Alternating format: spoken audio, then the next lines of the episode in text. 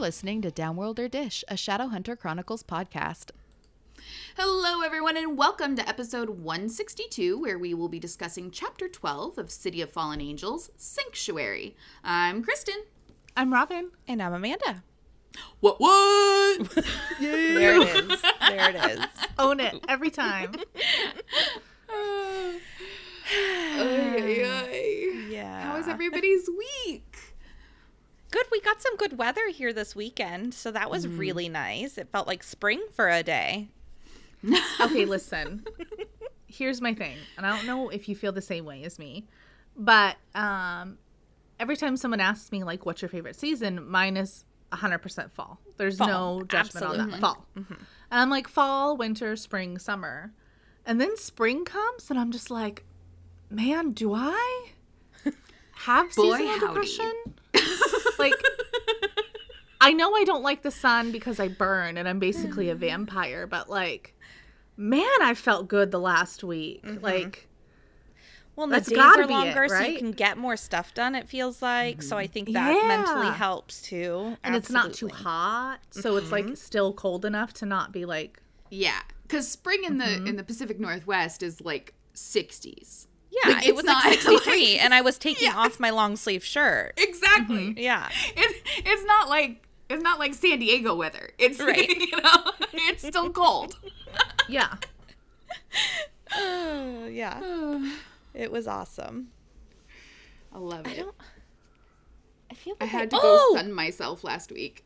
Oh. I literally walked in my backyard and just like kind of put my face to the sun and was like, "Give me."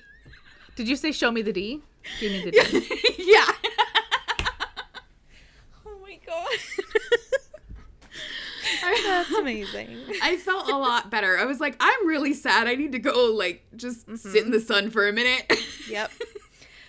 Andy was working from home and I was in the backyard with the kids and he I asked him if he could come out and help me with uh, we're working on a project out back. And um he was like, "Yeah, I can come out for a few minutes and take a break." And he walks out and he's like, "I was playing with bubbles with the kids and it's all nice out." And he's like, "This is what Saturdays are about. Because, you know, retail, he doesn't fucking know. He's like, I've had a Saturday off in 13 Yeah. years. Yeah. Oh. oh, I love it. Yes. We had we celebrated our date date anniversary when we first officially started dating this week, and Cassie watched. Livy was sleeping. We waited till she went to bed and then went to dinner, and she watched Lincoln, and it was so cool to just like not have to worry about the kids. Like they were safe and at home and you know lincoln was a psycho and was still awake at 11 when we got home. But um we went to dinner and then decided we were going to get cheesecake factory to go home. Like cheesecakes it literally took an hour and a half in the curbside order. It was so crazy. Andy went inside twice and they just kept telling him to come back to the car and wait for them.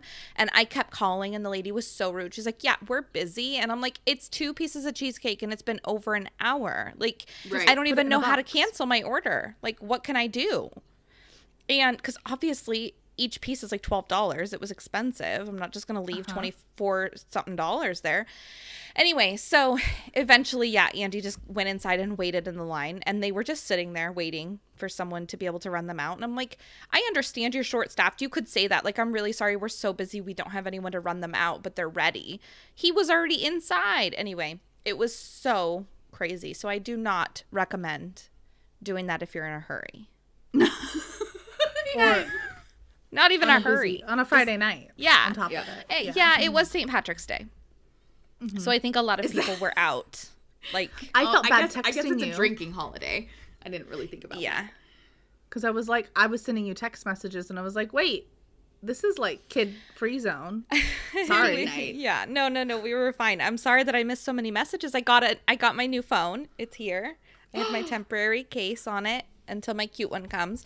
But I moved my apps around, and so I wasn't seeing your guys' messages because it just wasn't. Hmm, I'm not. I'm, I need to move everything back. Do you love your earbuds? Oh my god, gods.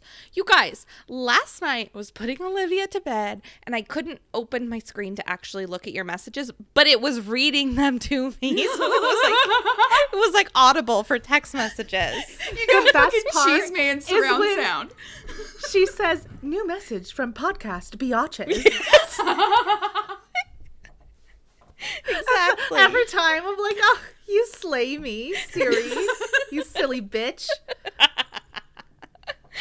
oh, Oh my jeez God. Louise. I love it. Oh, yes. What's my story? How about you, Robin? How was your week? Um, it was good because of said aforementioned son. we had a good soccer game, Good. Nice. and we got rained on. We did do the rain, but that's okay. Mm-hmm. Um, and um, my kid plays on turf now. And for Sweet. some reason, it was cool. So she went in, she practiced Friday on uh, grass field, and her shoes got really dirty because they're white soccer shoes. And um, they were cleaner after she played her game on Sunday because, like, the rain and the turf, like, got them all clean. They look crazy. sparkly new. It's just Like, crazy. As we were leaving, I was like, oh my God, I forgot a towel. Because usually, like, we'll do the, you know, because she's all muddy and stuff. And we left at 1230 and her game we had to be there at 225 and it was in mcminnville and we had to stop and buy an umbrella and get food and stuff and we were there at like 218 but i could not figure out how to get in and so i was driving around and i had to park and by the time she got in she was late Oh like, no. i felt really bad i was like we were the first people here i'm You just left dumb so much time. That's crazy. i'm just dumb Um, has she fallen on the turf yet? I've heard it's really painful. she got um her first game she played she got um somebody went to take the ball. She had a run so she went from the back end of the like 'cause she's she plays center mid.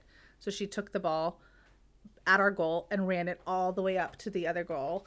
And then she went to make her shot and this girl kicked her ankle and she flew like flew into the air and fell on her stomach and like they, they have a white uniform when they're home and so she had like a mud streak down her whole belly and they didn't call it as a foul which was like i couldn't Yeah. believe it but whatever um and she just popped right back up but i was like dude there's like Tough cooking. owie ow Owie. Yeah. uh-huh Damn. Yeah.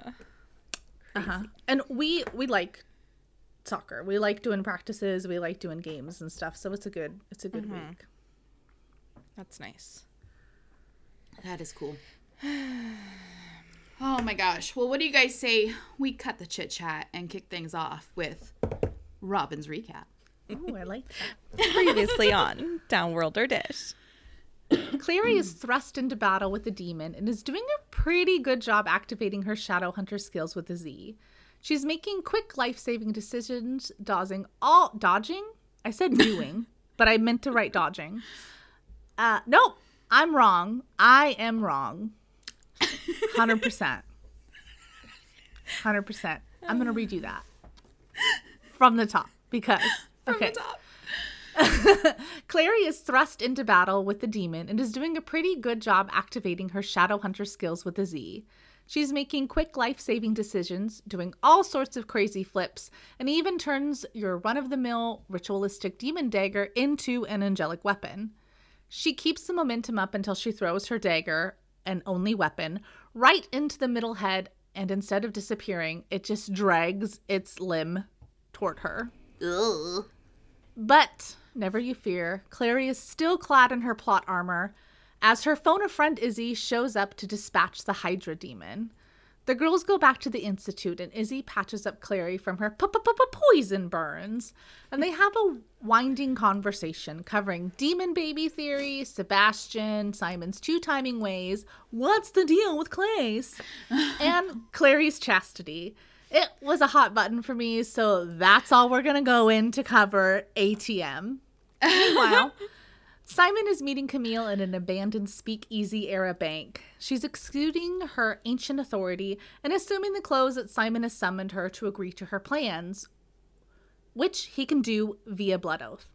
Simon turns out to be really good at two timing because that's exactly what he's doing to Camille, sending pictures of their meeting location to the Clave, who burst in through a giant slab of portal meat. they quickly apprehend Camille and murder the Riffraff brothers. Camille's sad and totally TO'd about their deaths and lets them know that they are the real monsters here. Maryse is giving Trunchbull, which is shitty but also understandable. The situation is complicated. Camille refuses to be interrogated by the Nephilim and is taken back to the Institute to talk to the only person she will Magnus. Oh, shit. Tell me more, tell me more. Sorry. Sorry.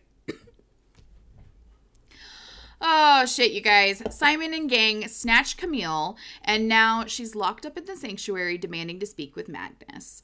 And Simon wants to know what she could possibly want with our fabulous High Warlock. Jace offers no insight uh, to the matter as they prop on the. Ugh.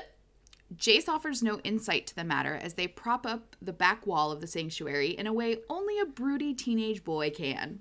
it seems as though Simon's accelerated bad boy training, courtesy of Jace, is coming along quite nicely. Agreed. Uh, for those of you wondering, a sanctuary is like a semi attached garage without a permitted foundation, right? So it's not exactly a part of the Institute and it doesn't have that pesky, like, hallowed ground bit, um, making it like the perfect place to chain up the odd rogue vampire demon. Awesome. And upon, upon Maryse's orders, uh, Kadir, uh, her right hand man, who Jace also mentions uh, his brother Malik, who was from book one, who died on V-Tang, the SS V-Tang. Uh-huh. Um, so Kadir secures Camille to one of the stone pillars with a blessed with blessed me- metal manacles. That is a mouthful. for like a little bit of extra torture for the ancient one. Um, because as we find out, it's like they're they're manacles they're lined on the inside to like protect the the immediate wrist but if you move you'll hit the metal and it'll basically scorch you like and simon is reminded of like the star of david that was on his cell when he tried to like escape from idris from from the prison in idris Right. Fuck. Okay, I've got a little bit for you. The vampire gave a little scream. Bless metal, said Jace without a flicker of emotion. It burns them. Them, Simon thought. You mean you. I'm just like her. I'm no different just because you know me. Oh, damn. Simon is starting to understand the severity of his situation and how lucky he is that he's got friends. Like, yeah. Uh-huh. and I for someone like Simon who definitely feels I mean obviously like his relationship stuff he's never been great in the love department. I feel like that is a giant black hole for him. But in the rest of his life, he's a pretty I would say reasonable and respectable person like the choices that he makes, the things that he does. You know. And Amanda's face. I'm waiting I'm to not hear. sure if she can agree with you all the way. Okay. and it does feel like he's starting to realize how his situation is kind of like how his morals are going to affect him going forward and like what that looks like for him. Because i think at the beginning he was just like oh my god i'm a vampire. Clary's my best friend. I'm gonna hang out with my best friend all the time. And now he's realizing that he really does have a role in this world and mm-hmm. there's a responsibility to that role and he's starting to feel like well wait a minute. Like i'm a part i'm not one of you guys. Like i'm a part of a different group of people and a different community that you basically like don't give a shit about if they don't do what you want. And i think simon is kind of like starting to realize that like oh like this is conditional. This mm-hmm. relationship I have with the clave is very conditional. Now, I think he knew that from like being put in the prisons in Idris, but it's it's a little bit harder to like take the whole governing body and like his close like New York peeps but I think he's starting to see in this scenario of how they're handling this that like, oh, they're all the fucking same, kind of. Yeah, like, absolutely. Just if I you fuck know up, Maryse doesn't they will do this to me. Yeah. Exactly. I mean, I don't remember feeling super icky about Jace the first time reading this. Mm-hmm. I don't know if I, mm-hmm. I think I've read through these books a couple times, but I never mm-hmm. remembered feeling kind of like ugh until mm-hmm. this read here. And I think it's you know one of those: Are you reading for content? Are you reading to finish the book? Are you Yeah. reading Yeah. to analyze it or whatever? And I'm just kind of like, dude, you're like his only saving grace for his character flaws is Clary Yeah. and in her absence you know it's like i was just going to say are you a fascist is that what's happening Mm-hmm. is that the right word is that It's not the wrong word. Yeah, you know, in my opinion, and obviously this isn't directed to directly to Jace or whatever, but seeing this happen and the way it's gone down, it and I'm not justifying what V Tang did, but I can see how easily people could slide into a cult like that because they're already sort of doing bad things to people. I mean, you don't you've heard from one person that Camille broke the law and you're just taking that as truth because you've heard of her and she's really old. I don't know. I guess that's uh, guilty until proven innocent uh-huh instead of opposite. well and you got to think like i said I've, i think we've talked about this a couple times our main protagonist for the most part. And obviously something's up with jace right? Jace isn't mm-hmm. acting like normal. And i don't this point is at the absence of clary being able there to like level head him because we don't know jace personally as his how he was before they were together mm-hmm. which kind of seeming from like izzy i don't think alec has had this conversation but with izzy it's like oh, Jace was asleep for a really long time and then he got with Clary and he woke up and now he's a person and like he's not just life isn't happening to him. He's living now, right? Right. And um, so we don't know exactly how Jace acted before. So like is this a lens into the way he was before he was with Clary because he's shutting her out? Is there something else going on? We don't know. But for the most part, Izzy, Alec, um, Jace, Will, Jem, not so much well not Jessamine anymore but our main shadowhunter protagonists are mm-hmm. very progressive. Mm-hmm. As opposed to what the clave is. And so maryse obviously was the one tempted to you know whatever. We'll get into that more later. So it's kind of like is she reverting back to that because it's comfortable and she's in a place where she needs. It just seems like everybody's just kind of it's very icky and seeing it from Yeah. someone's side like side point side of view point of view that is the um what am I trying to say? Think of my words for me. The victim, Like the minority, I the guess. minority Yeah, yeah. in this situation is like it's pretty powerful. Absolutely. Yeah. Well, and I think in was it last chapter I think that um Clary asked Izzy if Jace was okay and she said absolutely not. So I think this isn't how he normally was before. Unless she's comparing it to who he is now when Clary's there. Uh-huh. So who knows? Or- yeah. Izzy's not there when he's being a dickhole to the That's people fair. he's apprehending, but he clearly looks like physically ill. Right, cuz he's not eating or anything or sleeping. Uh-huh. Yeah, that's true. Yeah. He's got a license to ill. He's, He's he's got to look like Jamie Campbell Bower. So he's just Uh-huh. like, "Nah, no more food." He's wasting away on mangoes only. and cold soup. Yeah, and cold soup. oh my Jesus. Okay. I don't remember where we were. Oh yeah.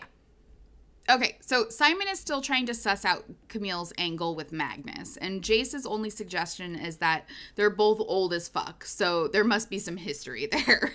like, if people are old enough, they'll they're bound to run into each other, right? Like, It's uh, what is it? Five degrees of Kevin Bacon, but five degrees of Magnus Bane.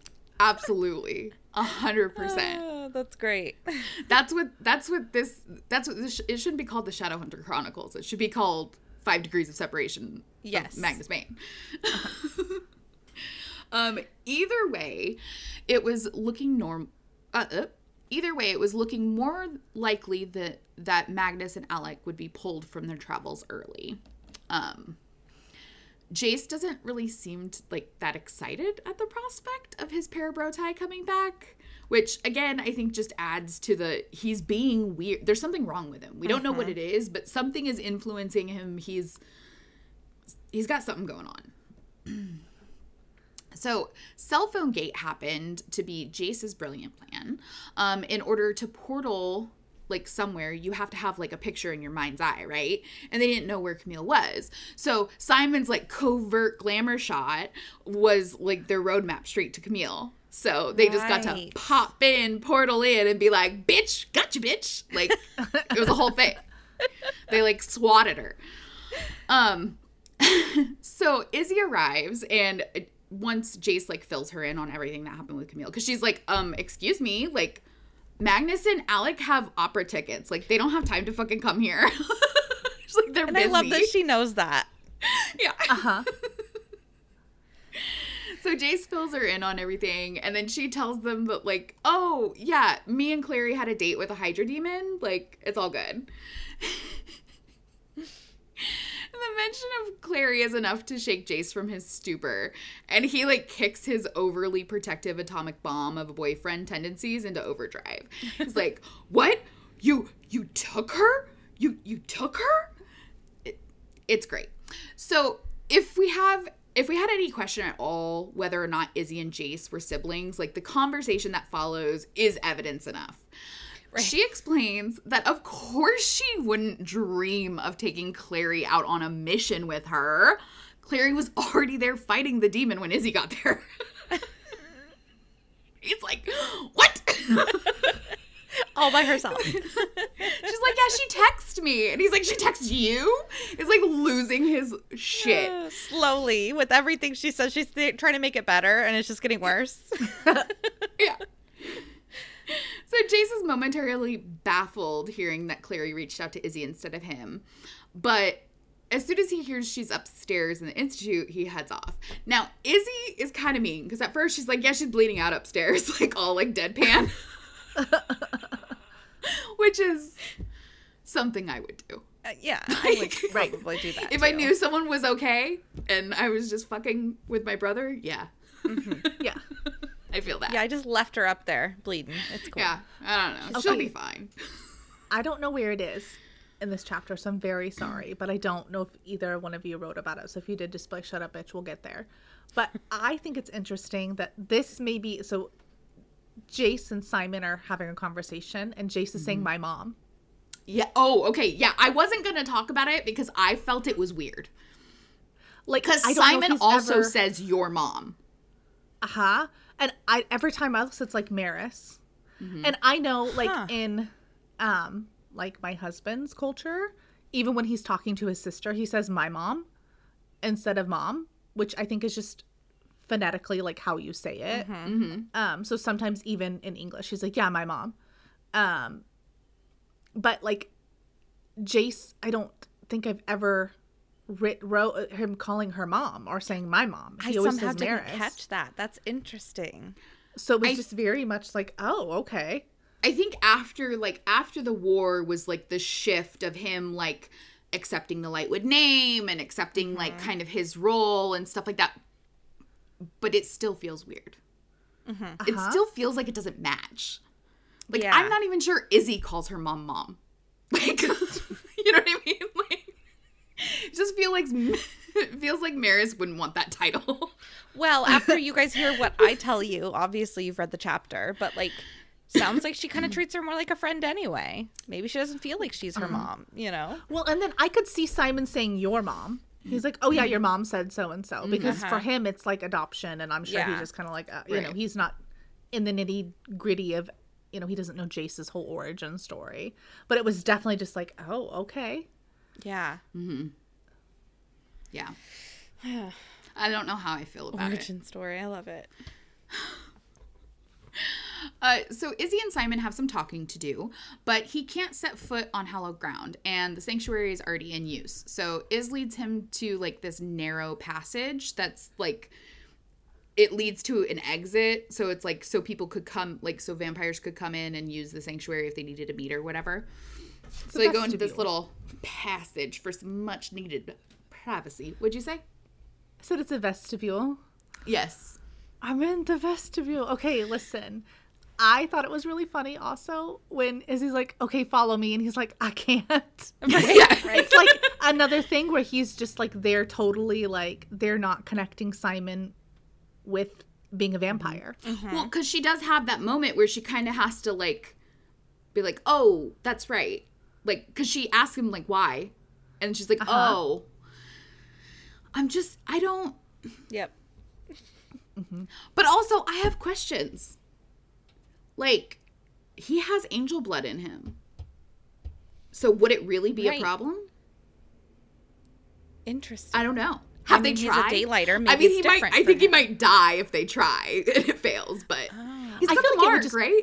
Tastes like burning for a little bit. yeah. Okay. I just, is it one of those things? Because to me, it seems like, an eye like, won't go too far into it because obviously this touches on mm-hmm. other things that we'll get to in mm-hmm. different series. But it's like, I'm assuming where it's the thing where like you have a, um, like if you're talking about genetics, like alleles or whatever, and one's mm-hmm. always like dominant. And so, you know, if you're, you know, brown eyes is dominant over blue eyes sort of thing. Right. And so it's like, I thought that Shadowhunter blood was dominant over, or not Shadowhunter, Angel, the angel part of Shadowhunter blood was like always dominant. Mm-hmm. And so, like, maybe like what you're saying is true. Like, I wonder why it didn't. Right, Obviously, I mean- made him a daylighter. It did do stuff, but like Yeah. maybe he didn't know. take enough in to like transfuse all of it. Mm-hmm. Maybe I don't know. I mm. just feel like I don't know. Maybe he just needs to like neck Jace more. Exactly. Uh-huh. He just needs to uh-huh. feed off of Jace because, you know, it'll just make him look a little more gaunt than he does now. Uh-huh. But I also feel like I don't. The most unrealistic part of this entire story and Simon's entire plot line is the idea that the Shadowhunters would have ever let him go mm-hmm. and not experimented on him mercilessly for the rest of his fucking life. Like that is shocking. Now, I think the only reason that must have happened is because now he has the mark and like they broke him out and Clary put the mark on him before like shit could pop off. Mm-hmm. But I mean, like, from what we know of the Shadowhunters, there's no fucking way. Like, I know they tried to keep it like on the DL. Somebody knows. Somebody knows or suspects what happened, right? Like, hmm not all the adults are idiots. I mean, who knows where it's they are? impossible. It's impossible. but because I think I think you kind of are right that like the shadow hunters like the more the more I read it as an adult who understands like politics and economics and how how like societies you know work better than I was when I was a teenager reading these you know I'm just like eh, mm, these people are fucked like Yeah. I think Like, Robin said it well last week. They give you the ick, so un- you know? oh, yeah. it's so uncomfortable The parallels between like V Tang and like mm-hmm. Germany 1940 19 like that yeah was very Germany in the 30s yeah uh-huh. but um American. and when like when and then of course when I'm reading it at first I'm just like I love Clace and I want the love story and I want and I'm invested in the characters and not that I'm not still. But to me it was like, oh, they killed the bad guy. Cool. Now who's the next bad guy? And Yeah. it's kind Yeah. of like no, there's more like that plot line didn't get resolved all the way. right. So, I mean, I just didn't pick up on it as much. And I'm not saying that all. This is just me personally. I think teenagers can pick up on it and young readers can do it. I just Yeah. fucking didn't. Well, it certainly wasn't my focus. Of course. Uh-huh. But as as an adult, of course, I'm like, well, how do these people fucking function? Like, Uh-huh. I'm like, what are the rights of the citizens? Like, I feel like really like, I feel like Hermione Granger with the spews, with the the fucking house elves. Amanda's like, I don't know what the fuck you're talking about. I think this is why we really like that codex. Mm-hmm. Having that just as adults, having some descriptions. Yeah, I need some more information. Yeah. Uh, so I'm really proud of Izzy here. The first thing that she brings up to Simon um, is that he's still hanging out with Kyle and how there needs to be some splaining because that dude turned Maya into a fuck and into a werewolf and like fucking girl code. And I really respect Izzy here for making this like stand and kind of being like, I'm not going to be upset with Maya, whose fault this is not at all. Like, Absolutely. obviously, me and you need to have a conversation because we've got an issue. But Maya's still my friend. Mm-hmm. And what the fuck are you doing? Like, Yep. I You're appreciate that. I just wish Clary was here to see Izzy being a good example. Um, because it's very rare that Izzy is a good example. Let's be honest. I was gonna say she really turned it around, didn't she? In the last twenty did. minutes. So Simon gives her the Jordan Kyle rundown, uh, but doesn't tell her about Maureen, which is interesting. I was like, oh, we're keeping I don't know if I could do we? it. I don't know if I could tell someone if I did something so awful. Like today, I accidentally mean, killed a squirrel. Oh no. Oh my god, I was so emotional. It was so sad. I didn't even I thought he was like a leaf, like I didn't even see him run in front of me. And I ran him over and I could see him. He was still alive, but he was running with just his front legs. And it was oh. so awful. And of course, I was dropping Lincoln off at school, so I had to go back the same direction and he was dead on the road. And I was just at least he didn't hopefully he didn't suffer for too long. Oh, that's awful. Anyway, sorry. That's where I went. That's where I took it. oh my god. Um. Okay, so Isabel acknowledges. Isabel acknowledges that if Kyle is with the Praetor Lupus, he's probably changed quite a bit. Like she's like, I know of them, like they're they're legit, you know. But that doesn't explain why a heaven protected daylighter would need a bodyguard. What's the deal? And Simon's explanation is simple. Uh, he can't exactly go through life blowing people up with his forehead, which fair. It's fair. Yeah. it's a legit concern. Yeah. and besides, he needs all the help he can find or he can get to find out like who's trying to murder him and Kyle's helping him. Or are we calling him Jordan or Kyle? I prefer Kyle. I do too, but I think it's Jordan now. I know, but I think. I'm just going to continue to call him Kyle. We'll know what you mean. Mr. Kyle.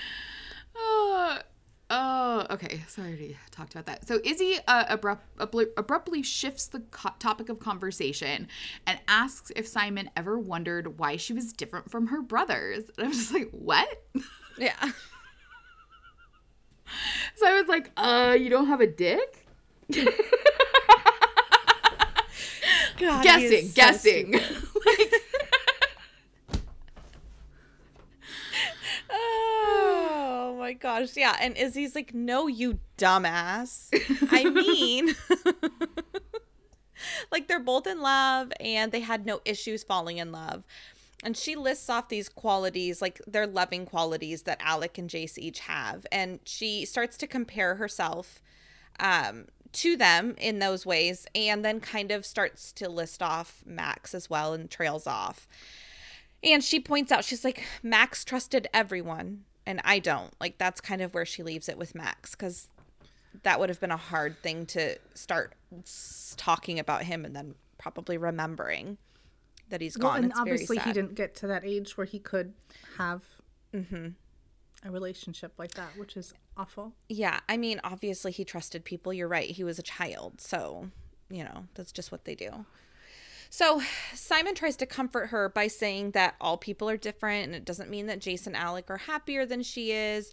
Um, but she cuts in and disagrees and goes into a story about her parents being in the circle. And here is some cheesemate that I feel like I've been wanting for literally years now. Because this has been three years, you guys. Okay, so I forgot how to spell Maryse's name, and obviously it was incorrect. I was like, I feel like I remember listening to one of the audibles or something where someone kept pronouncing it May Reese, and it just it always looks wrong to me. Her name is weird. I think it's cool, but it's, I have to weird. look in the book every time I like Uh-huh. say put spell her name be- because I can't. I want to spell it M A Y R S E, Uh-huh. even though it's Mary Se. Mary Yeah. Se. That's what I'll remember now. Thank you. It's Mary. Thank Yeah. you. Um, I spell Camille's name wrong literally every time I type it, Okay. and I know how to spell it. My fingers just go rogue Mm. every time. Yep. You know? Just go rogue. Just do all willy nilly, like the cat on the piano. yes. That's what I'm picturing. Okay. okay, so apparently Maryse was the one that wanted to join that like in crowd of V-Tang and the cult, literal cult. And Robert wasn't super into it, but it seems like he was into her, so he just kind of went along with it. And obviously all the shit happened and it was years or whatever, and eventually after they were banished, Robert internally blamed her for their lives being completely like just broken apart. Everything fell apart. Alec was already born and Maryse was pregnant with Izzy, so Robert stayed with her even though Izzy thinks that he wanted to leave. And she says that Alec was about nine when um, Robert became a big fat fucking cheater, which is weird to me that she uses Alec's age as a reference instead of her own. I don't know. Maybe it's because Agreed. we know how old Alec is and we don't know for sure how old she is. I don't know. It's weird because then she does the very next thing. She talks about when she was 13, her mom came to talk to her. And I'm like, I don't, it's, I, I would never say, yeah, I think my brother was five. I would have to calculate it. Yeah, No. okay. That means I'd been six or seven. You know, that's weird. Uh-huh. Anyway. That's uh, definitely a. Now, this would make sense if she was referring to Max's age. Uh huh. Because I feel like that would be a much more memorable, like, oh, my little brother was four. Like, I remember that. Or Yeah, something like that. But her older brother, that doesn't make any sense. Yeah. Yeah, you're right. You would you would use yourself as the reference. Mm-hmm. That's something that was not caught during editing. I would say. yeah, I, I w- yeah, it has to have been because it's weird. I mean, not that it's like, oh, the story. I can't tell the story Yeah. now anymore. No.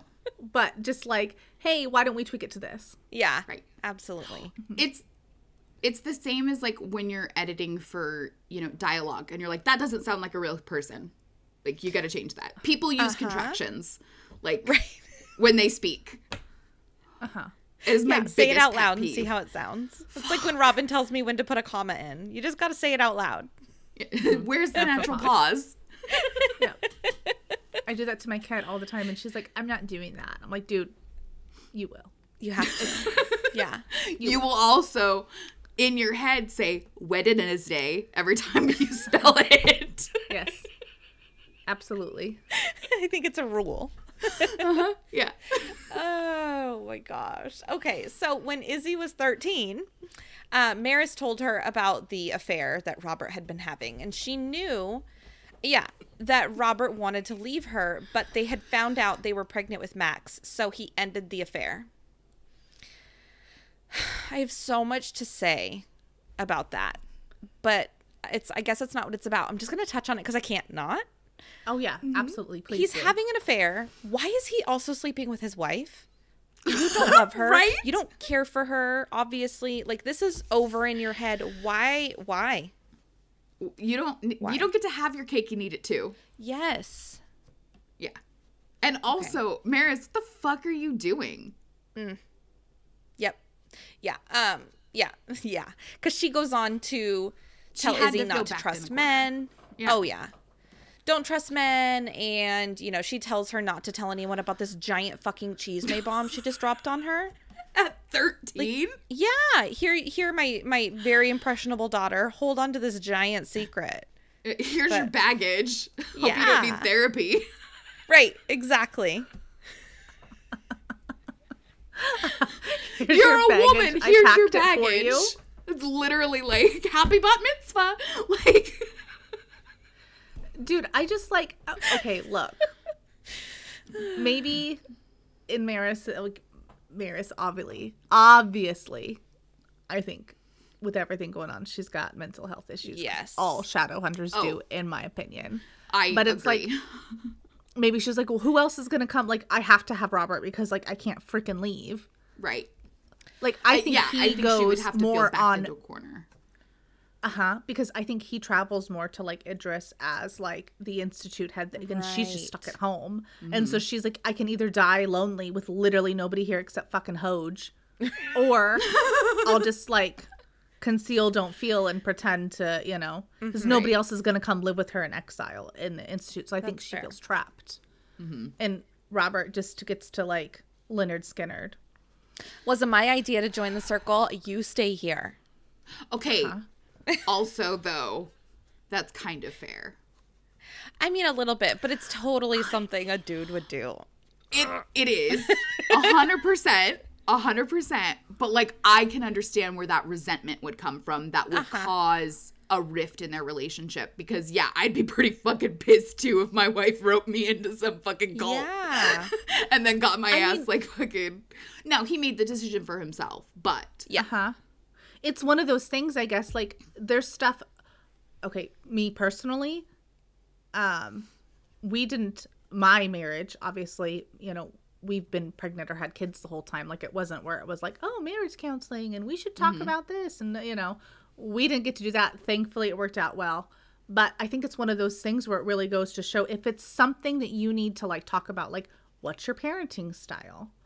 um what do you think of as clean? Or what do you this? Are we cohabitable? Can we live together? Do we have the mm-hmm. same set of values and morals and stuff? And obviously this is way bigger than do you do gentle parenting or authoritative Right. parenting. That's it's bigger than that mm-hmm. because it's like are you a fascist piece of shit or not? Right. but like Have you been in a cult? Check yes or he no. compromised his morals for lust or love or whatever it is and then it ended up coming back and biting him in the ass and i think most times when you compromise a big piece of yourself whether it's how you want to raise your children or whatever it is like it will eventually come to bite you in the ass Absolutely. mm-hmm uh-huh Well, especially like Oh, you yeah. said, when they're exiled together and it's just them, just sitting there reeling on it, you know?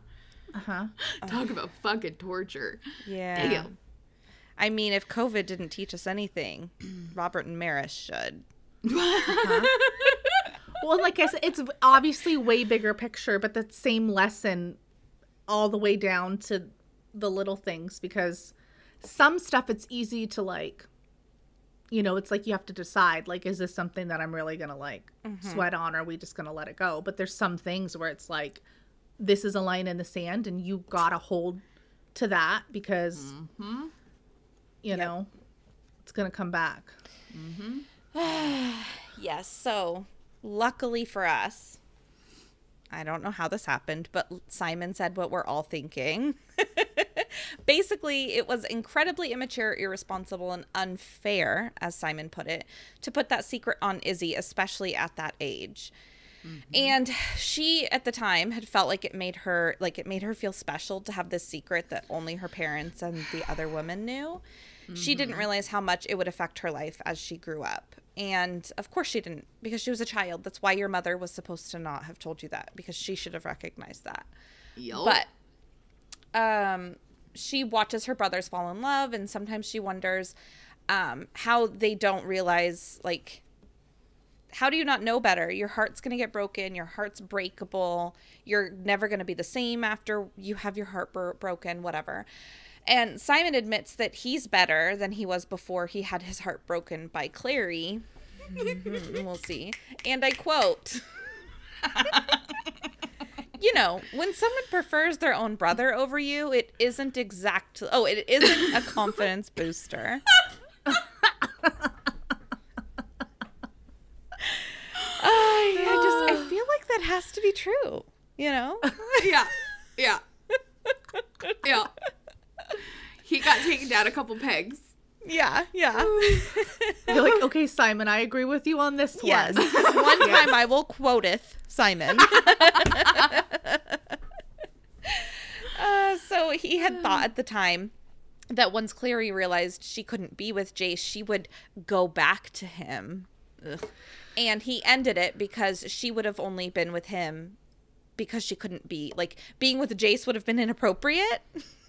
Right. So she would have been with Simon just because she couldn't be with him, and he didn't want that, so he broke it off. And Izzy's like, "Oh, I didn't know that you ended the relationship." And it sounds like she kind of chose Simon because she thought he wasn't emotionally available because of that heartbreak. Ding, ding, ding. Yeah, and so some awkward smelling between them happens. Like Ew. he's like smelling her blood, and then he remembers Maureen, and it just gets a little like, what the fuck? And um, she's like, "Okay, bye. Glad we had this Well, it's like talk. Gotta go." She walks towards him, and then he completely like freezes. And I think that she's reading his body language Mm-hmm. is something that it's not supposed to be, and it's just miscommunication Yep. in a different form. Yeah. Which Yeah. we all know is the favorite yeah, of Miss Clare. yes. Right. So this just puts them back on the potential map because we've started with miscommunication again. Right. Now there's just a pain for me. I, I love that even the watch out. communication is short and incomplete and just leads to more questions. Yes, uh-huh. it's Absolutely. perfect for delightful. teenagers too. Yeah.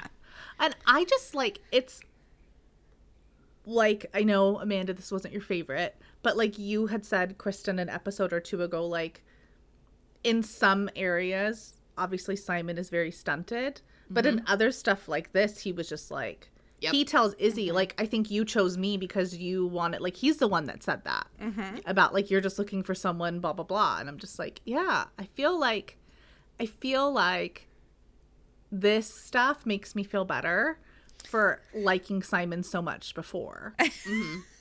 Like there are he's not just a creep, okay? There are Uh, yeah. I think this is a really good example of building a good backstory for your characters so to, to, to support who they are. So Simon thinks like he in the beginning he was always like you know I'm the nice guy whatever like he did what he thought he was supposed to do right um to like get Clary to like him or whatever um and then seeing his emotional maturity in this way how it how it kind of differs I think it makes sense given the fact that his dad died when he was young. He was raised by a rather progressive woman single woman and he has a sister. So his role models his the people important to him in his life are all female. Mm-hmm. And so it makes sense that like if you're really close with your mom and your older sister that like you would understand that that scenario was a shitty scenario right? Or be able to like mm-hmm. think critically like that. But it also makes sense that he would be bad at relationships with girls because he didn't have a man to talk to about what that looked like. Like, because you can talk to your mom, but like, teenage boy, how much is he going to talk to his mom about girl girl stuff? Truly, truly, doesn't seem like Simon was really into talking about stuff like that with his mom. Uh huh.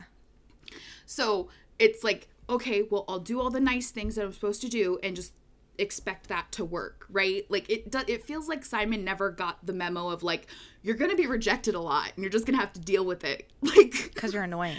cuz you're a or man. he could be it's one of those things too where it's like maybe he's hearing his sister's conversation with I just wish like all I want is somebody Right. to buy me flowers and blah blah blah and then he's like Yeah. okay well that's all I got to do Yeah. and then I'm gonna be better than every other guy because I'm doing all this other stuff so like if I put in Yeah. the three percent that they're missing then why why aren't you doing this for me Simon feels very much like the guy who does what he thinks you want him to do. Like mm-hmm. the guy that watches too many romantic movies and like behaves in a way that he thinks is what you want instead of getting to know you and behaving in the way that is beneficial to you. Like specifically like he's got a he's got like a checklist of all the things that you got to do and then at the end Uh-huh. you're supposed to have a girlfriend. right right. Yeah. that's a good I like that oh, that's great. It's like I got it in the back of Tiger Beat. Love.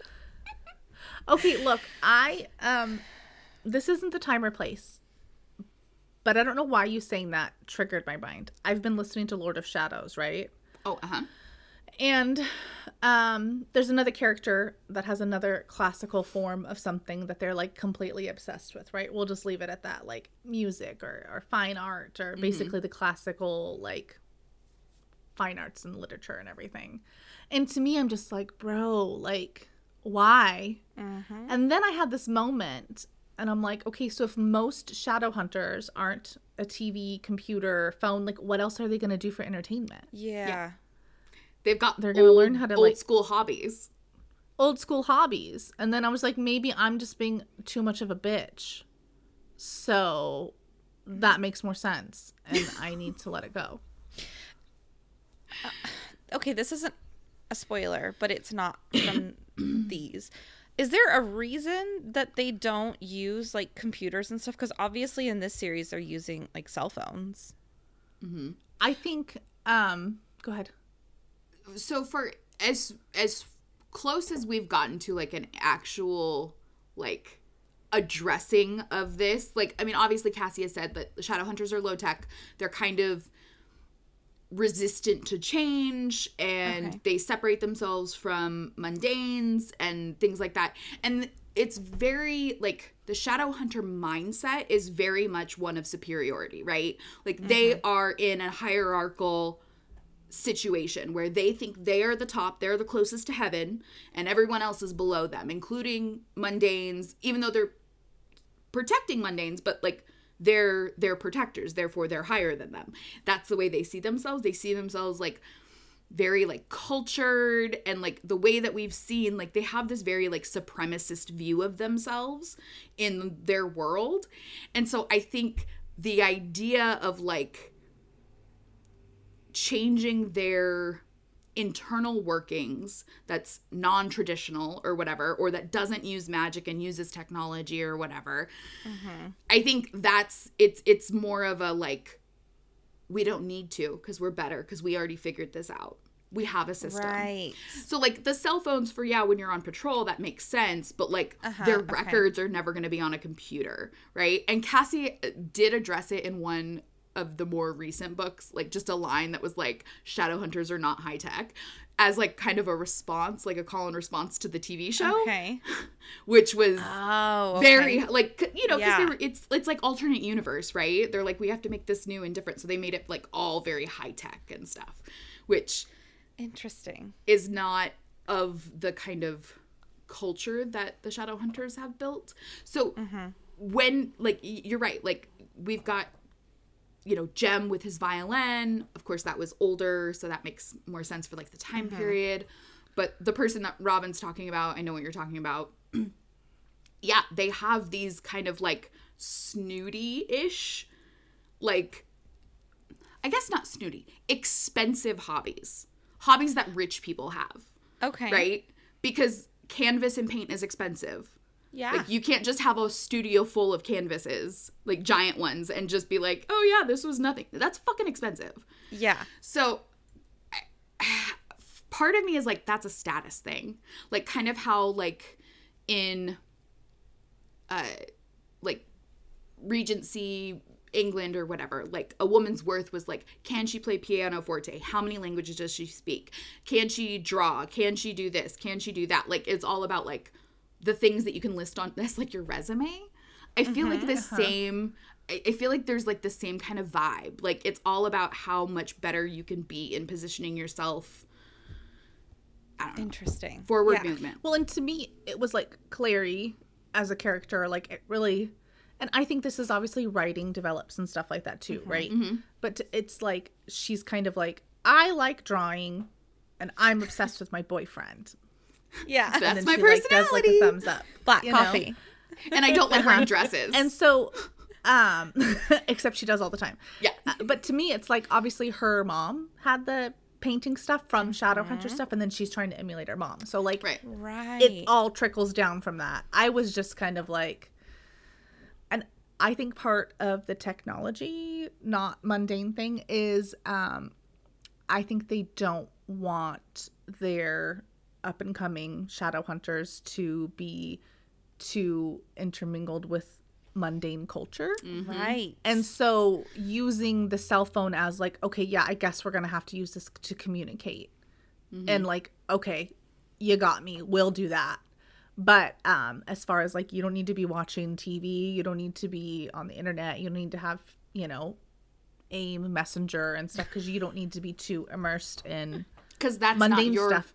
That's not your culture and that's not Uh-huh. for you and you can't go and meet someone out there because then you'd be giving up on your life here like kind of it's a very like separate Mm-hmm. vibe yeah, because if some you of us marry have someone to out train. there, yeah, every day. every day. I am so sorry I tangented that, but I was I was Nope. shower thinking this morning Felt about good. it. i like felt it felt good. It felt right. okay, you guys, we're going back to Clary. And she wakes up in bed. Could you have guessed? oh my god never and Jace is there, of course, and he had been watching her sleep on the bed in his gear. I don't know. I guess because he just ran up there. I just, I don't know. I don't like it. Uh-huh. So anyway, she is gro- she groggily like asks him what time it is and how long she had been asleep, but before she can even finish asking, he pulls her in for a kiss. And at first she doesn't pull away, but when she he like goes to reach for the hem of her shirt, and by the way, she's only in a t-shirt and undies cuz like her stuff is folded on a chair next to her. She stops him. And she's like, bruh. Literally, bruh. Just kidding. you can't just attack me sexually every time you see me instead of having an actual conversation. What the fuck is wrong with you? Mm-hmm. and because she's right, his response is just to ask why she had texted Izzy instead of him. And she's like, dude, you don't call, you don't write. I don't know what's up with you. Like, I don't know if you would have even answered my text or shown up. I don't know. And uh, she's like, if you don't tell me what's going on right now, you can get the fuck out of this room, which I love because um, I hope that that was a real threat. set boundaries Anyway. bitch Yeah, absolutely yeah. Uh huh. And so he apologizes, but is just like, "Well, I know I've been annoying and I like really shouldn't be here, but I heard you were hurt. So I didn't care at all about your feelings and I just came up here to crowd you and watch you sleep." She makes a comment about um her like she feels like she's dating a ghost because he's never there. Never there, which I thought was funny at first, and then apparently he's like, "Well, Izzy dated a ghost once, so um, she might be able to offer you like pointers." and all it made me think was the what was that old old old Madge, uh, old Marge? What was that from that Will used to Old talk Mol? to? Old Mol. That's right. Yeah. Yeah. Like she'd have to like go to him. You never come to me. Bitch, I'm dead. I'm stuck in a cemetery. Okay. anyway, she like he's asking about like her injuries and stuff and so she shows him her burns and he's upset because he's like I didn't know you needed me. And she's like I always need you. I didn't like it, but I get it. She's a kid and I, you know. So, he starts getting a little sexy because um he doesn't seem like he knows how to not be It just can't. He like he cannot turn it off. And um he admits that he knows. Again, he admits he knows he's been weird, but he thinks it's just like the trauma of the last few months. You know, V-Tang, the war, Max, Hodge, Sebastian, the works. It's all gotten him down. But he swears he's going to get help. And um, she asks, he asks her what she knows about Shadowhunter weddings. And yeah, he's like, "Don't worry, I'm not proposing," or whatever. And um, she starts like listing things off. She's like, "No rings, just runes." And so then he starts sexy time again by like touching the spots her runes would go in if they were married, which I don't understand. Why do they need more than one? I don't know. Maybe someday I'll see a wedding and I'll know why. That's weird. Anyway, Why do why do they need more than one rune? yeah, So the first one is put on publicly during the ceremony, and then the second one is put on privately over your heart, like with your partner, like usually when you're consummating or before or after. oh, I think that's like the vibe. I think that's the essence of like the jam. interesting. Okay, okay. Um, I'm a little thrown off now. Thank you for the answer. I just you got me a little worked up.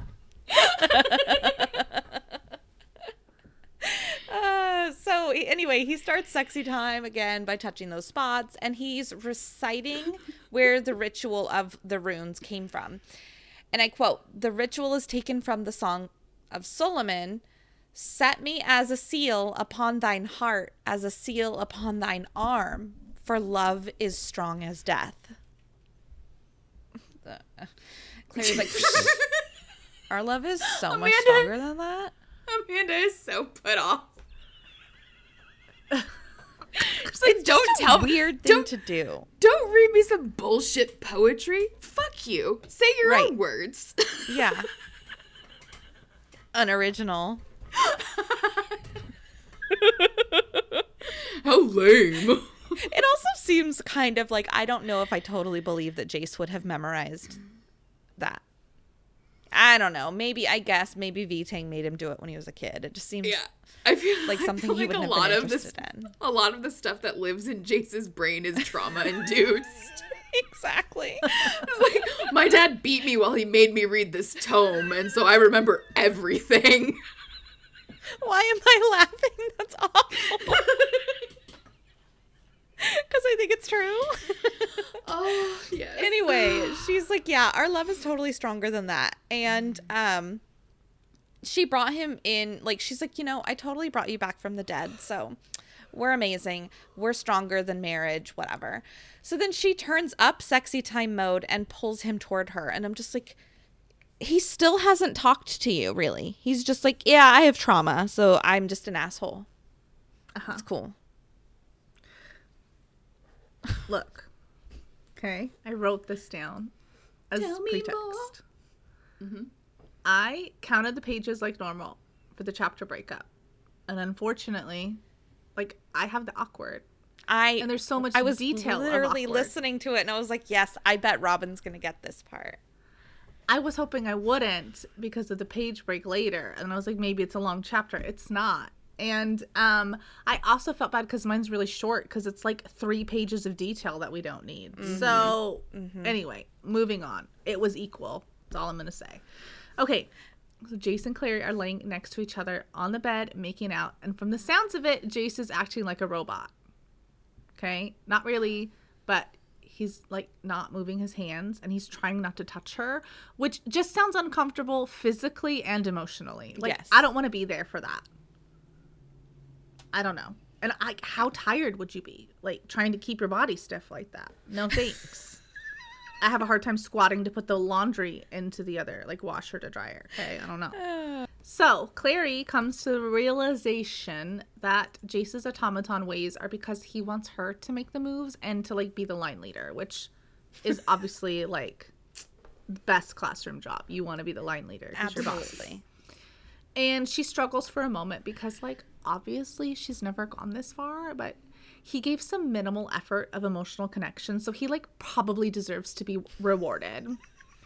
And me as a reader, I'm like, side eye, side eye, no. Why are we? Oh my god. Ah, what are we doing? This is like textbook toxic. Uh-huh. What is And happening? I don't know, dude. Okay, I know that you again, I'm going back, but I shower think about stuff afterwards sometimes. You were like green flag if he says he's an asshole. Every person I've met that says I'm an asshole, they are just a fucking asshole and I don't want to be around them. okay, you're right. Fair enough. And they're saying basically it's like I'm going to tell you up front that I'm a piece of shit, so then I'm not good I don't have to make any effort into being with you. yes, you are right. There are. I'm talking about more people that are like, yeah, I'm kind of an asshole. Those kind of people who are like willing to admit that they have faults, right? Like not Okay. maybe, not, but I, I, I don't. I totally under. I know who. Like I know who you're talking about. Multiple people in general. Lots Yeah. of people I know. the the character, the archetype of the. of you the knew person. this when we because I told you that I'm a Right. dick. So why'd you expect me not to That's be the dick? same as like people who are like, I just tell the truth. No, you're just being a cunt. Just say you're being a cunt. Yes. uh-huh Yeah. Right. And this seems very like I I will say it seems real as far as like I feel like this is the thought a 16 hundred 17 year old in this moment would have. I wish and she does after. So like there's this really quick she's like, "Oh, I guess he deserves that." You know what? I'm just making up excuses. I wrote because life's a garden and she's digging it. That's what I wrote in here to be funny. but PSA wise, I think in her head she's like, "No, I just I'm making excuses because I am kind of embarrassed that I want to take things further and I'm just trying to make an excuse."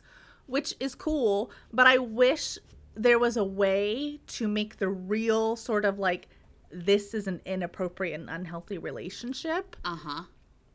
and like touch on that to make it seem like because this does seem real but it's also not appropriate but i feel like it's not a big line where it's like okay this isn't appropriate and we don't talk about it and it kind of like i said her saying like oh i do really want to do it glazes over that but like this is not a normal healthy relationship that's going to be my psa onto it don't do that you Yep. probably will at some point Yeah. in any which way of your life because it happens. But when you're in that moment, just try to think this is not healthy. Anyway, Right. Right. moving on. so what? You might be asking yourself. Would an awkward pick me random girl do? what what would she do if she wants to move things forward? I'll tell you. She channels the beginnings of Facebook and she pokes him. I don't know why she does that. The reason for me, like she gives this Yeah. reason, and she's like, like, um, have you remember that movie, um, Zoolander, Uh huh. When he's like so hot right now? That's why she's like, Jace, so hot right now. I have to poke him to see if he's real. Right. Right. Right. But when I do stuff like that, it's just more like impulsive, and I just really want to bite you or do something also very weird. Bite. Yes. I agree. But, mm-hmm. but I have bitten that. Andy before. Yeah. Just like and I don't his, know why. in his arm meat, you know. Yeah. Why? I asked for permission first. I want to bite you, and Yeah. they're like, okay, and then I'm like, all right, good, but not poke. I don't know. so of course, Jace is like, ow, what was that for? And instead of asking, she's like, take off your shirt, and he does. And then she's like, sit up, and he does. And then they try to like write it in different words, but basically she's straddling him. Mm-hmm. And they get all handsy. And I don't care what the book says. My Jace does not have a washboard stomach because I'm not into it. He doesn't. Ew. That's a lie. I don't know why you lied, I Cassie. Does not. That's not comfortable. I don't want someone with a bumpy stomach, uh-huh. I don't know. right? Because like that's what washboard is, right? That's like Yeah. with the ab, like the individual abs, like Define. Like you could Yeah. scrub your clothes on him. Yeah. Yeah. He's in peak physical prowess. I'm sure he actually does. My mind is just saying no. yeah, I don't like it either. No thanks. And then I start thinking that he's a baby, and then I really can't. Yeah. So, mm-hmm. yeah. Anyway, they're making out, whatever. She eventually takes off her shirt, and she's worried about her granny bra. Okay. Um, but she quickly realizes that Jace doesn't care like what it looks like. He's just all eyes on her. She's like the star of the show. Okay. and they're all over each other again. And it is very, like I said, it's three pages, but what it boils down to is basically it's a dry hump, bump, and grind going on. Right. And it is, again, meticulously, painfully detailed, but I'm not into it. Um, and I do feel, again, like we get some like real internal dialogue from Clary here, apart from her saying, like, oh, I guess I want it. She's really nervous and she's in her head she's like oh my god i can't believe i'm doing this i can't believe i'm doing this. And i feel that's like genuine. Like I, I think she did a good job writing clary's internal monologue for this. Anyway Yeah. we get to the point where jace's hand is on the back of her bra strap and sh like internally she's like oh my god oh my god i've never been topless in front of a dude before. And so she's kind of i'm assuming she's kind of tensing. And so what does he do? He's rubbing her face. It's like petting her. Ew. and shoulder. And he's like it's okay baby. I love your finger painting. Ew.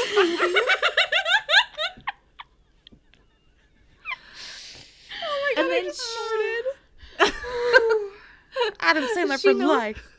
for life every time. That that doesn't even fit, and I still liked it.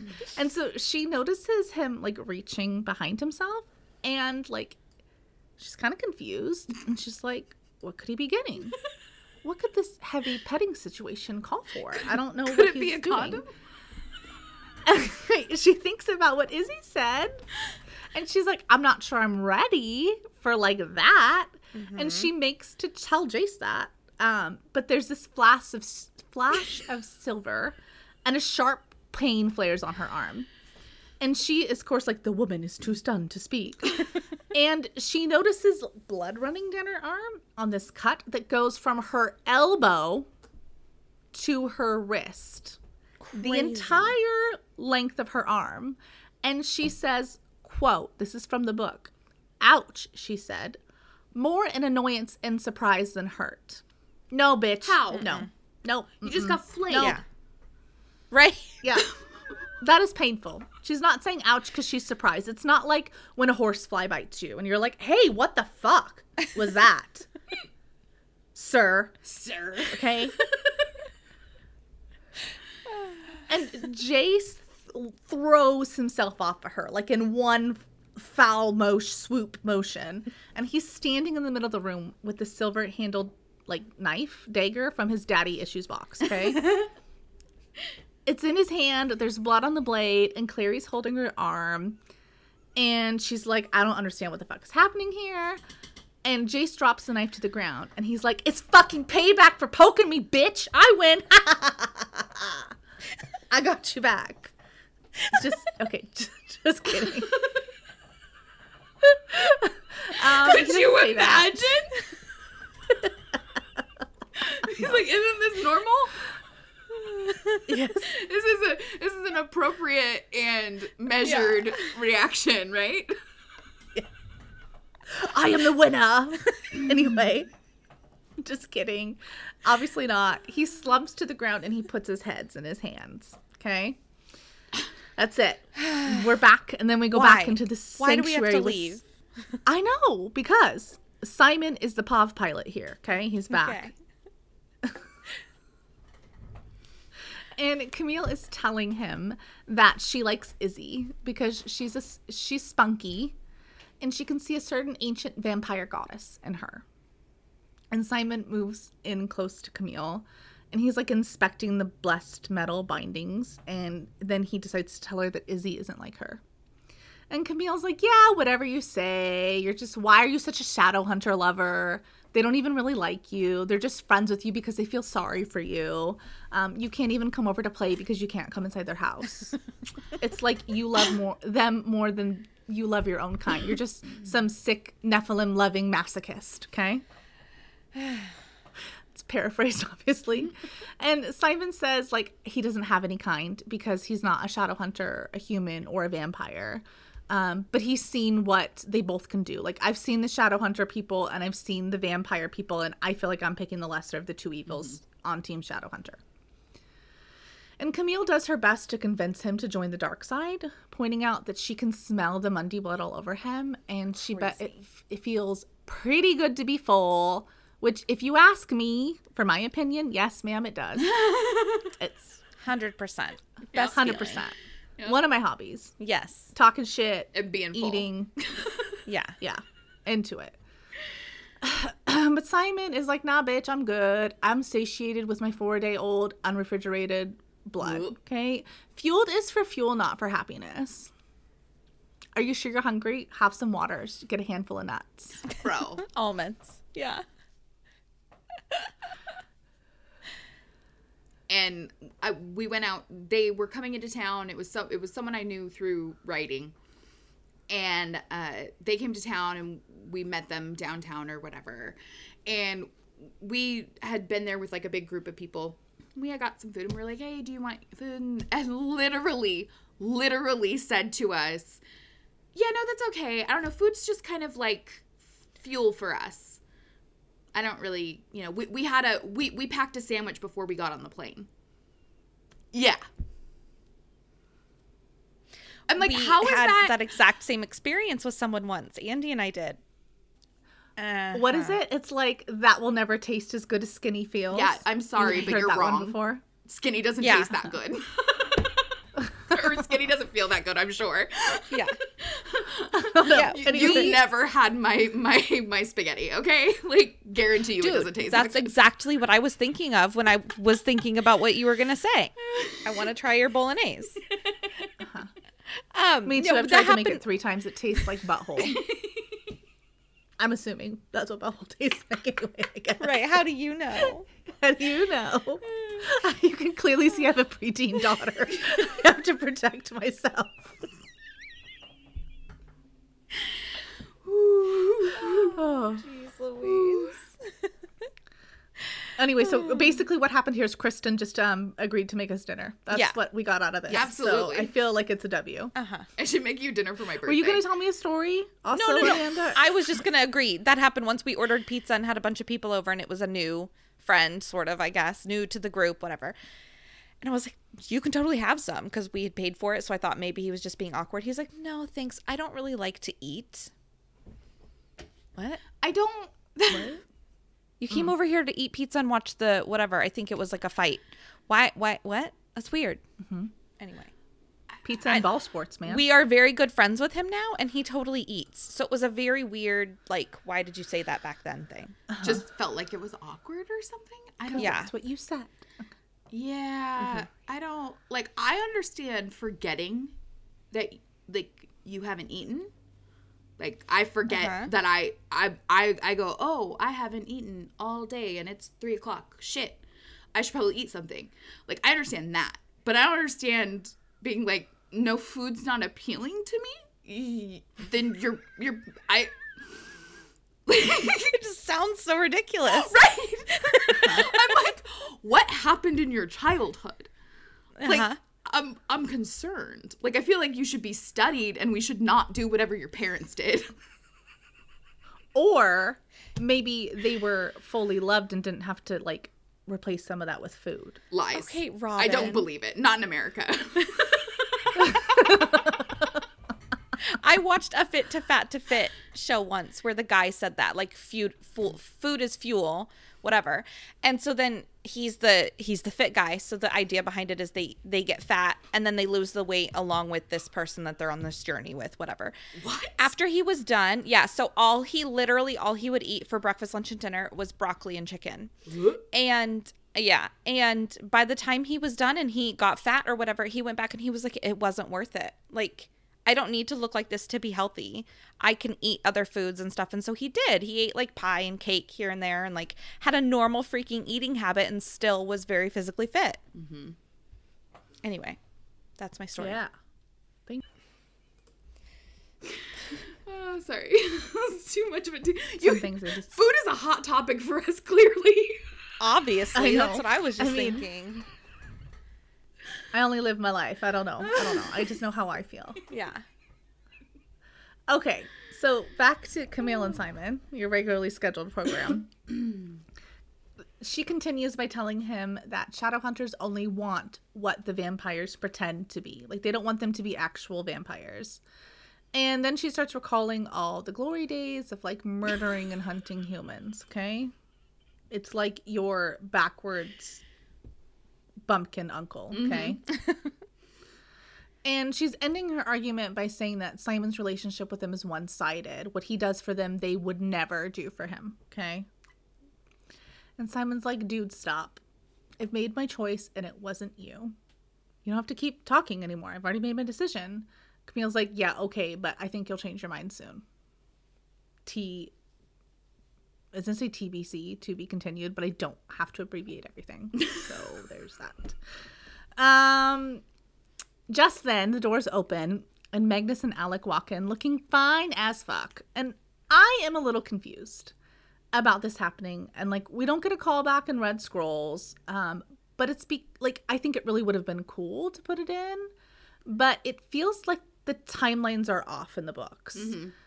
Basically, like what had happened was is they were going to go to the opera, but they got the fire message, and since there's a portal next to the Vienna Opera House, it was just no big deal to hop on over through the portal. But like, weren't they just at the New York apartment taking pictures? yeah, instead? they must be And- fibbing. Either they're fibbing or because th- this book was released before Red Scrolls, like s- a lot, a long, Uh-huh. many years mm-hmm. before Red Scrolls. So I think maybe they just tried to fit Red Scrolls to make it match, and like, just ignored this one part because it was inconvenient. Yeah. I just really like it would have been cool to do it either which way. I don't mm-hmm. know. But they're definitely dressed for the opera and mm-hmm. Alec is annoyed. Right. So, I'm assuming. Yeah. Anyway, he's spicy as I said. He's annoyed, he's a little spicy. Feisty, if you will. And he's like, "What does this have to do with Magnus?" Um, like another vampire, another criminal. Am I right? Wait, not you, Simon. You're cool. right. I like you have a cupcake. Anyway, Simon internally, after Alec says that, he's like, Yeah, real cool feeding on a 14 year old. Like, you wouldn't think I was so cool if you knew what I did mm-hmm. last night. And I just, we've hit three times now in this chapter where we're separating Simon from the Shadow Hunters, mm-hmm. okay? It's been ingrained in our brains. And Maryse tells them that Camille's being held as a person of interest in the Shadow Hunter murder investigation discovery, and she's a total diva and only wants to talk to Magnus. Alec is like, Really? And then looks at Camille and he is puzzled. And Magnus follows Alec's gaze, Alec's gaze, and um, this is the first time like that Magnus has even like looked in Camille's direction since he walked in the door. And he looks at her and he starts to smile. And Magnus agrees to talk to her. And Alec is like, So, like, you know her, or like, she knows you. Mm-hmm. Like, you guys, like, somebody must know somebody. And as you all know, Cassie is the queen of chapter endings and mm. cliffhangers. So I'm going to quote the end of this chapter. Ready? We know each other, Magnus shrugged very slightly, as if to say, What can you do? Once upon a time, she was my girlfriend. Ah! Bye. That's Mic it. drop. You get nothing else. I can't wait to hear this conversation. I know. Yeah. I think it's funny also, in a way, comparing this to Red Scrolls, is I think the Alec in this scene is very much like the prickly kind of old Alec. Mm-hmm. Yeah, yeah. Like, the in the, insecure, like- a little bit immature. The beginning of Yeah. his character arc versus the end of it, because Alec was more like the end of his character arc. in Red Scroll Red because of, I think because of when it was written. You're right. Yeah, because his characterization Uh-huh. was much more mature, much more put together, much more confident than what we see playing out here. Uh huh. That'll be interesting. I don't know. It's just the callback. Yeah. But I mean, I'm glad Alec was written in Red Scrolls as the end of his character arc. Just Yeah, so you know. because that's way Like better. I know this is like kind of like oh he wouldn't have done that, but I'm I'm into it. It's fine. Mm-hmm. Okay. Anyway, make sure that you read chapter 13, "Girl Found Dead" for next week's episode. For behind the scenes content and the latest updates, check us out on Instagram at Downworlderdish Podcast. We'll see you next time. And Bye. bye. Bye.